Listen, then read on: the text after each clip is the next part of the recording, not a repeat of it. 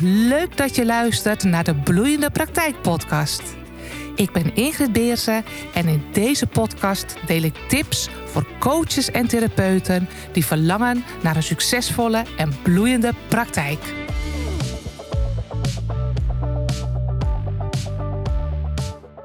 Alleen is maar alleen. En als ondernemer ben je natuurlijk heel vaak alleen. Moet je het zelf uitvoeren? Moet je het bedenken? En dan is de verleiding natuurlijk groot om te denken: waar kan ik samenwerken? En het is natuurlijk ook superleuk, hè? want samen wordt het natuurlijk allemaal wat makkelijker en leuker. Of toch niet? Nou, daar gaat deze podcast over. Over vormen van samenwerking en wanneer is dat nou verstandig of wanneer kan je het beter niet doen? En laten we eerlijk zijn, het is wel mijn visie, mijn mening, maar ook wel gebaseerd op uh, jarenlange ervaring en wat ik ook om me heen zie gebeuren. Want soms kan je denken, er zijn verschillende soorten eh, samenwerkingen. Wat ik nu eh, met je ga bespreken, zijn wat verschillende varianten. En de ene is wat intensiever dan, dan de andere. Maar laat ik het met een aantal voorbeelden weergeven wanneer het nou wel of niet verstandig is. Of waar je dan op moet letten. Allereerst wat ik heel vaak zie gebeuren is het samenwerken op basis van een soort vriendendienst. bijvoorbeeld je, je partner, zie ik, ik ook best vaak hoor. Mijn man kan wel een website maken. Of mijn, ik ken iemand die een website kan maken. Of mijn zoon. Of ik heb nog een bevriende, hahaha, die kan een website maken. Let dan alsjeblieft op wat je doet. Want het klinkt heel aantrekkelijk, vooral om kosten te reduceren. En eerlijk gezegd, ik snap hem natuurlijk ook helemaal. Zeker als je net start, waar dan vaak een website aan de orde komt dan uh, ja, kan het er nogal injeuken. Van de andere kant, heel eerlijk, volgens mij is er nog nooit een ondernemer, nou gerust wel een paar keer, maar weinig ondernemers zijn groot geworden doordat ze uh, eerst uh, gingen geld verdienen en dan pas gingen uitgeven. Dus, dus bezint eer begint. Soms gaan kosten voor de baten uit. Maar goed, het kan zijn dat je iemand kent die een goede website kunt, kan maken. Maar wat ik heel vaak zie gebeuren, zelfs als de partner of een zoon het kan maken, dat er kindjes in de kabel komen omdat het juist een vriendendienst is. Dat is juist eigenlijk wat er voordeel leek een nadeel. Enerzijds kan het zijn dat iemand zegt: Ik doe het wel voor je, maar die heeft dat gevoel van: Ja, het moet me wel een beetje uitkomen. Het is net als, als vrijwilligerswerk. Ik doe ook de communicatie bij een uh, voetbalclub. En dat is natuurlijk vrijwilligerswerk. En ook daar is het altijd moeilijk om de websitebouwer te, te benaderen. Als we een vraag hebben, zegt hij gewoon af en toe nee. En dan hebben we er maar naar te voegen. Het is vrijwilligerswerk. Dus als de vriendendienst is, ook betaal je er wat voor. Maar hij geeft ook al aan. Hè, ik zeg, hij, de meeste websitebouwers zijn mannen, maar zeker niet allemaal. Geeft aan van ja, dat hoeft ook niet zoveel te kosten. Joh, ik doe het wel voor je. Het hoeft allemaal niet zo duur. Bedenk dan wel van tevoren wat voor verhouding heb je dan met elkaar. Ik vind het altijd heel zuiver om gewoon een zakelijke verhouding met elkaar te hebben. En zakelijk hoeft niet onvriendelijk te zijn. Hè? Dat is niet daar synoniem aan. Het is wel je leverancier van een belangrijk deel of een belangrijk onderdeel wat jouw omzet bepaalt. Dus zelfs als een partner of een zoon de website maakt, zie ik toch heel vaak gebeuren dat of ze zeggen ja, dat kan niet alles, of hij weet niet hoe een opt-in pagina werkt. Dus ja, daar moet ik dan op wachten dan moet hij uitzoeken. Of laatst ook nog hoor, ja, mijn man heeft het eigenlijk best wel druk, dus ik zit op hem te wachten. Ja, dat is natuurlijk geen bedrijf. En zeker niet als je partner ook nog eens zoiets heeft van, nee, dat kan gebeuren. Joh, ik verdien het geld en ik, ik ben hier wel handig in. En uh, leuk als je er wat bij verdient. Terwijl jij zoiets hebt, nee, ik wil het serieus aanpakken. Dan maak je al een wat vervelende afhankelijkheid, uh, leg je met elkaar, bij elkaar uh, dan neer. Maar ook een vriendendienst waar je misschien wel wat voor betaalt, maar het toch hè, een laag bedrag is. Ik had laatst ook een ondernemer. En die zei van ja, dat ik zei van nou, je moet nu echt dat aan gaan passen. Want dan anders kan je gewoon een aantal dingen niet doen. En dat vertraagt gewoon je omzet. Want het waren echt wel cruciale dingen op de, op de website. En toen zei ze, ja, maar ik durf het eigenlijk niet meer te vragen. Ik heb de laatste tijd al zoveel gevraagd. Ja, en dat zie je heel vaak gebeuren met de vriendendienst. Of iemand geeft er brui aan, omdat als jij denkt van nou, nou ga ik gas geven. Uh, want het spel zit voor een deel ook erin dat je gewoon goed met je website moet kunnen werken. Niet per se zelf, maar anders met iemand die ook snel met je kan schakelen. Waarbij je ook eens een keer kan zeggen, ik wil dat het gewoon op die datum af is. Want ik wil dan een workshop gaan uh, lanceren. Ik noem maar een dwarsstraat. Dus zorg dat je afspraken die je met mensen maakt die wat voor jouw bedrijf gaan doen, toch echt voor gaat betalen. En daar zakelijke afspraken van maakt. Want het gaat bijna altijd wringen. Of je krijgt een website waar een aantal dingen die jij wil niet kunnen, niet inzitten, omdat het een goedkope optie was. Ja, dus die vriendendiensten, let daar alsjeblieft bij uh, mee op. Omdat het dan ook moeilijker wordt om wat zakelijker met elkaar om te gaan. En als, als jij het als bedrijf ziet, vind ik dat het gewoon mag. De andere manier van samenwerken, wat ik ook vaak zie gebeuren, is bijvoorbeeld samen een workshop organiseren of samen een retreat organiseren. Superleuk, kan echt hartstikke leuk zijn. Hè? Ga er maar aan staan, zo'n heel weekend alles zelf doen. Alleen, hoe organiseer je dat dan? Namelijk, wie is verantwoordelijk? Of vooral, en ik ga hier nu eventjes niet in alle wetgevingen zitten, maar ik bedoel het echt vanuit het ondernemerschap gezien. Wie is in de lead met het organiseren? Prima als je zegt, nee, maar dat doen we gewoon samen en we kunnen hartstikke goed met elkaar. Maar als je dan gaat werven, mensen voor zo'n workshop of een retreat, is niet altijd eventjes makkelijk, even makkelijk. Waar ga je het plaatsen? Op welke social media kanalen? Maar vooral, daar kom je nog wel uit, op de meelijsten. Stel dat de een heeft een meelijst van 800 en de ander heeft nog amper een meelijst. Prima, dat kan hè. Dus dan breng jij, als jij die 800 hebt op je meelijst, veel meer in. Want in die meelijst, mensen kiezen niet en voor een retreat en dan weer voor een workshop van jou alleen of dan weer een programma. Op dat moment zet je dat in op jouw meelijst, waar jij misschien met adverteren of met alle energie deze meelijst bij elkaar hebt gekregen en hebt onderhouden. Als je dan samen een retreat geeft of samen een workshop of een bepaalde dag uh, organiseert, vind ik, als jij de meeste inbreng doet wat betreft die werving, dus niet de tijd die je erin steekt, maar als het vooral van jouw meelijst of van jouw volgers wordt geworven, dat jij ook aan het eind het aanbod mag doen voor een vervolgstap. Want dat is ook waar je over na mag denken. Meestal zit je verdienmodel, nou retreat misschien nog wel, maar in een workshop zit niet in de workshop zelf, maar zit daarna. Ik heb een klant gehad, die was een leefstijlcoach. En die zei ook van, uh, trouwens meerdere, vooral leefstijlcoaches. Want die, uh, ja, die zijn er best veel. Die doen vaak met elkaar een opleiding. Dat is niet een korte opleiding, maar wat langer. Dus ze uh, bouwen ook een band op. En die zei, Erik, zo leuk. We gaan samen een, een workshop organiseren. Twee leefstijlcoaches. Oké, oké, zei ik. Nou, ze zag al aan mijn gezicht dat ik iets minder enthousiast was. Of bedenkelijk keek, laat ik het zo zeggen. Want ik snap best als je eerst een workshop geeft... dat het natuurlijk wat veiliger voelt als je het samen doet en samen opzet. Tegelijkertijd, weet je, wees er ook niet zo heel bang voor. Want je moet het toch eens een keer alleen gaan doen. En als je gewoon voor de eerste keer zegt... het is mijn eerste workshop en, uh, en je stapt dat proces gewoon in waarvan je weet, is mijn eerste workshop van meerdere, is het vaak in praktijk minder eng. Maar goed, dat is even het zijstapje. Dat was ook wel een reden waarom zij dat samen uh, deden. En daar ga ik niet te veel van zeggen. De een heeft dat gewoon nodig en de ander heeft weer dat nodig. Alleen toen vroeg ik, oké, hoe ga je ze werven? En dus ook dat verhaal van meelijst en volgers. Maar vooral, wie gaat aan het eind het aanbod doen? Ja, daar hebben we nog niet zo heel erg over nagedacht, maar uh, eigenlijk gewoon allebei. Want ja, het gaat echt over leefstijlcoaching. Daar gaan we dingen over uitleggen. En we zijn allebei andere personen, dus dan kunnen de mensen kiezen. Hmm, ja, tuurlijk, dat is waar. Maar dat is nog best wel een spannend dingetje. Want mensen gaan in ieder geval niet ter plekke kiezen. Of kort daarna wordt het ook ingewikkeld. Moet ik nou voor jou of voor die andere kiezen? Iets met loyaliteit. Maar ook moet je allebei je programma's waar je het anders doet gaan uitleggen. Of ze vinden je misschien allebei aardig. En dan krijgen ze een soort mindfuck. Want met keuze, dan meestal trekken mensen zich terug. En maken ze überhaupt geen keuze. Dus toen ik dat aangaf, had ze ook zoiets van... oeh, daar heb ik allemaal helemaal niet over nagedacht. En, en ik vind het geen probleem. Als je er vanuit ondernemerschap naar kijkt, vind ik zo'n samenwerking ook wel tot win-win en tot duidelijkheid leiden. Anders heb je het allemaal hartstikke leuk gedaan. En hè, we heffen het glas, uh, we doen een plas en het bleef zoals het was, zeggen ze wel eens. Maar dan heeft het jou eigenlijk niet verder gebracht. En misschien je zelfvertrouwen verminderd. Omdat je misschien hartstikke leuk acht mensen in de workshop hebt uh, gehad, maar het niks heeft opgeleverd. Ga je dan de volgende workshop weer samen doen? Ja, dus nou, ik hoop dat dat een beetje duidelijk is. Dat je echt daarin mag kijken en voor jezelf mag afvragen: waarom wil ik het samen doen? Wat levert het me behalve misschien dat het minder spannend is, ook zakelijk gezien op? Want het kost natuurlijk best veel tijd en energie. Dus het heeft te maken met wie werft, vanuit welke lijsten, vanuit welke volgers. Ik heb het ook een keer gehad, hè, dat ik met iemand uh, contact had. En zij zat ook uh, bij mij in de buurt. En zij deed vooral op het gebied van ook voor coaches en therapeuten. Nou, eigenlijk vooral voor vrouwelijke uh, zelfstandige ondernemers over financiën. Daar hielp zij uh, de ondernemers mee. Hartstikke leuk, superleuk.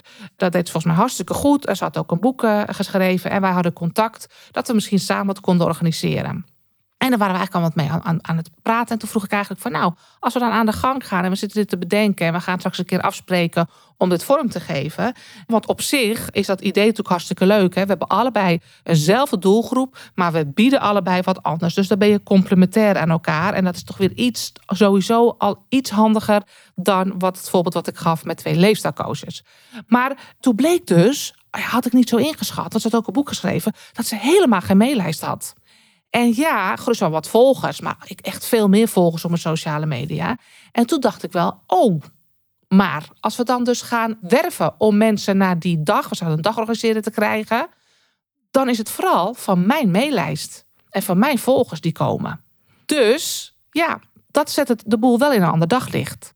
Dus op die manier ben ik het ook gewoon heel eerlijk gaan zeggen. En gewoon gaan zeggen, ik ga zo'n dag toch organiseren. En jij mag bij mij te gast zijn. Dan kan je afspreken of ik haar daarvoor betaal. Of dat het voor haar gewoon sowieso al winst is. Dat zij dan met meerdere mensen gelijk spreekt en mag presenteren. Die mogelijk later haar klant worden. Maar dan ben ik wel in de lead. Want het is mijn lijst waar we uitwerven. En ik doe als enige ook het aanbod aan het eind. En dat is wel heel belangrijk met samenwerken. Dat je aankijkt van waar werven we uit vandaan? En wie is dan in de lead? Wie brengt eigenlijk de meeste aanmelders eh, eh, binnen? Want daar zit ook jouw energie eh, in en jouw geld in in die maillijst. En vervolgens ook wie doet aan het eind een aanbod. Of gewoon wie is überhaupt in, in de lead. Maar moet ook de kosten dragen. Maar ook daarna de winst en de omzet die eruit komt. Dat is dus een manier van samenwerken die prima kan werken, maar denk daarbij echt goed na. Waarom doe je het? Wat levert het mij op? Wat levert het die klant op? Wat levert het die ander op? En zitten we er op gelijke treden in? Een andere manier van samenwerken, ook daar heb ik zelf ervaring mee, is dat je gewoon echt samen een bedrijf hebt. Dat kan natuurlijk ook. En dat klinkt, is voor soms best aantrekkelijk. Want je hebt echt best wel mensen waarvan je zegt... Oh, daar kan ik hartstikke goed mee opschieten. Soms zie ik zelfs dat dat vriendinnen zijn. In mijn omgeving heb ik dat een paar keer gezien. Maar, en dus toch, ik zou het je niet aanraden. Ik heb zo vaak gezien dat dat na verloop van tijd misgaat. Want je moet echt goede afspraken met elkaar hebben. Wie doet wat? Wie steekt de energie erin? Maar ook zitten we er met dezelfde ambitie in. Ik heb zelf ook samengewerkt met een, eh, een dame, uh, overigens erg hoog zitten. We hadden samen de Zorgondernemer Academie opgezet. Ik was eigenlijk net begonnen als uh, ondernemer. En zij had al een heel goed groot, groot bedrijf. WMO-consulenten leidde ze op. nou, echt, dat, dat draaide al als een tierlier.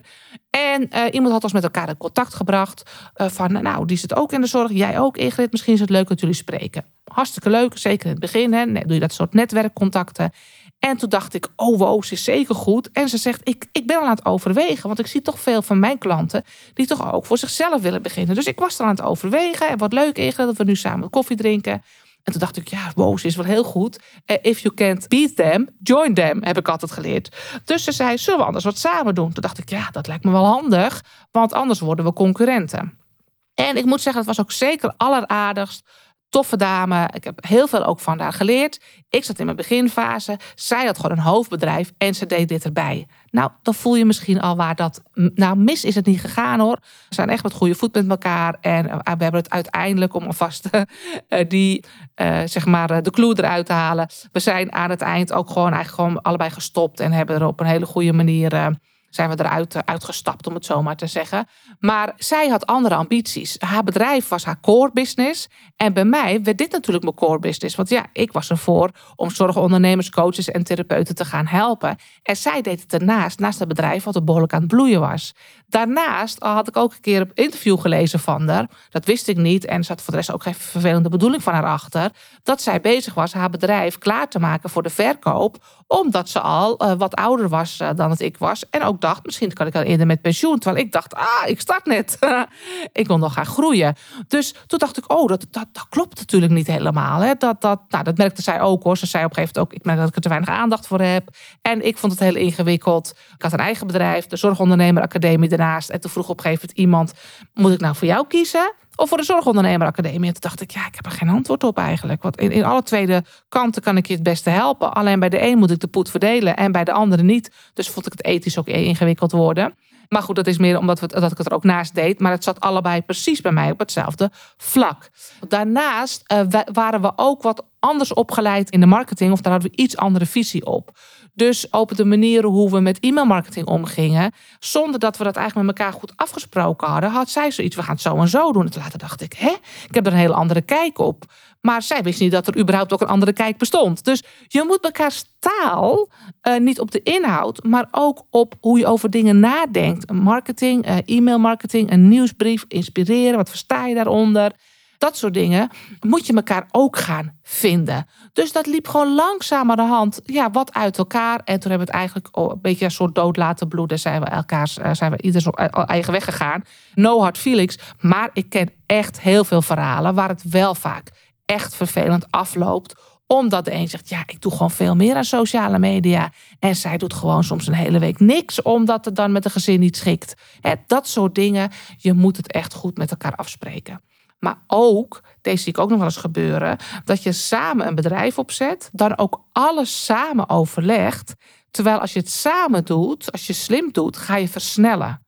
Zegt de een, gaat de een wat meer acquisitie doen en de ander bijvoorbeeld wat meer uh, sociale media of, of wat meer administratie, ik noem maar wat.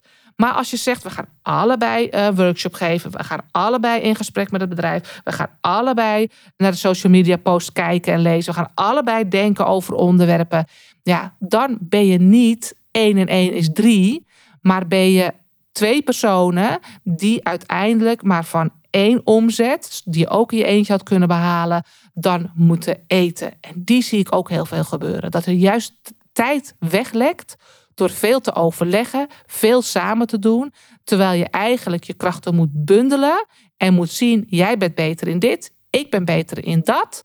We gaan aan de slag en we bespreken elkaar twee keer per week hoe het ervoor staat. En we houden er een tempo in, want je moet ook dubbel zoveel omzet hebben. Dat vergeten we nog wel eens met samenwerken. Dat is leuk, dat is fijn, dat is overleggen, elkaar inspireren. Maar ik hoop ook dat je weet dat je dan dubbel zoveel omzet moet hebben om er ook uit te halen wat je anders in je eentje zou kunnen uithalen. Nou, dat zijn eventjes wat voorbeelden over, over samenwerken. Dus of het nou een workshop is of inderdaad een heel bedrijf uh, met elkaar opzetten. Kijk waar je aanvullend bent, waar je de krachten kunt gaan eh, bundelen. En vervolgens ook eh, meer werk verzetten of juist daar unieker door bent. En kijk met een workshop vooral of je in de lead bent en jij als enige het aanbod doet aan het eind en de ander is de gast of dat je het echt samen doet. En wees dan aanvullend aan elkaar op inhoud dus ik, eh, nou, wat voorbeelden om te geven. Bijvoorbeeld een sporttherapeut die een workshop gaf, maar dat samen met een slaapcoach deed. Want als je echt een flinke sporter bent, is slaap natuurlijk een belangrijk herstel iets waar je in herstelt. Dus die zijn hartstikke aanvullend aan elkaar. Of ik weet ook een klant van mij is rouw- en verliestherapeut en die werkt samen met een mantelzorgmakelaar. Dus die hebben een programma samen waar eh, de mantelzorger ook leert hoe die met rouw om, uh, om moet gaan. Want de mantelzorger ja, heeft ook niet alleen te maken met zorg, maar er zit ook het hele mentale aspect van rouw en toekomstig verlies aan vast. Kijk, die hebben samen een programma ontwikkeld. Dat is ook een manier van samenwerken, meer op op programmaniveau. Ieder een eigen bedrijf, maar in het programma wat de mantelzorgmakelaar aanbiedt, zit ook die rouw- en verliestherapeut. Nou, dat zijn dan, vind ik, slimme en mooie samenwerkingen waar je gewoon je eigen bedrijf hebt en op bepaalde kruispunten elkaar ontmoet en daar nou ja, de krachten bundelt ten goede van die klant en uiteindelijk ook ten goede van je eigen bedrijf. En het ook zeker ook leuke is en heel veel voldoening geeft. Ja, dus dit is wat mij eh, betreft even wat ik je mee wilde geven over samenwerken. Omdat ik zie dat daar te snel wordt ingesprongen. Terwijl ik denk, ga gewoon je eigen weg eens eerst ontdekken. Ga ontdekken wie je bent in het ondernemerschap. Wat je wil, waar je goed in bent. Ga dan eens een keer kijken met wie kan ik gaan samenwerken. Daar sta je namelijk ook wat sterker in wat je wil en wat je niet wil. En dan kan het echt heel mooi aanvullend zijn om op bepaalde vlakken iets met iemand te gaan doen waar het voor je klant ook nog toegevoegde waarde biedt. Nou, dit was even, even mijn bijdrage als het gaat om samenwerken. Om wat ik toch zie en toch ook wel vaak bij, bij vrouwen. Ja, het is toch wat ik wel vaak zie gebeuren. Dat heel snel in samenwerkingen wordt gesprongen. Heel veel energie en tijd daaraan uh, wordt besteed. Terwijl ik hoop dat je met deze podcast vooraf eventjes toch zakelijker er naartoe kijkt.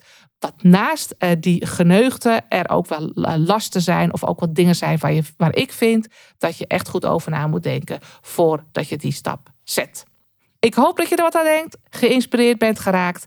En altijd leuk om even wat van je te horen hoe je deze podcast weer ervaren hebt. Leuk dat je hebt geluisterd. Vond je het interessant en smaakt het naar meer? Abonneer je dan op mijn podcast, zodat je op de hoogte blijft van de nieuwste afleveringen. En wil je meer informatie? Neem dan een kijkje op de website van bureaubeersen.nl.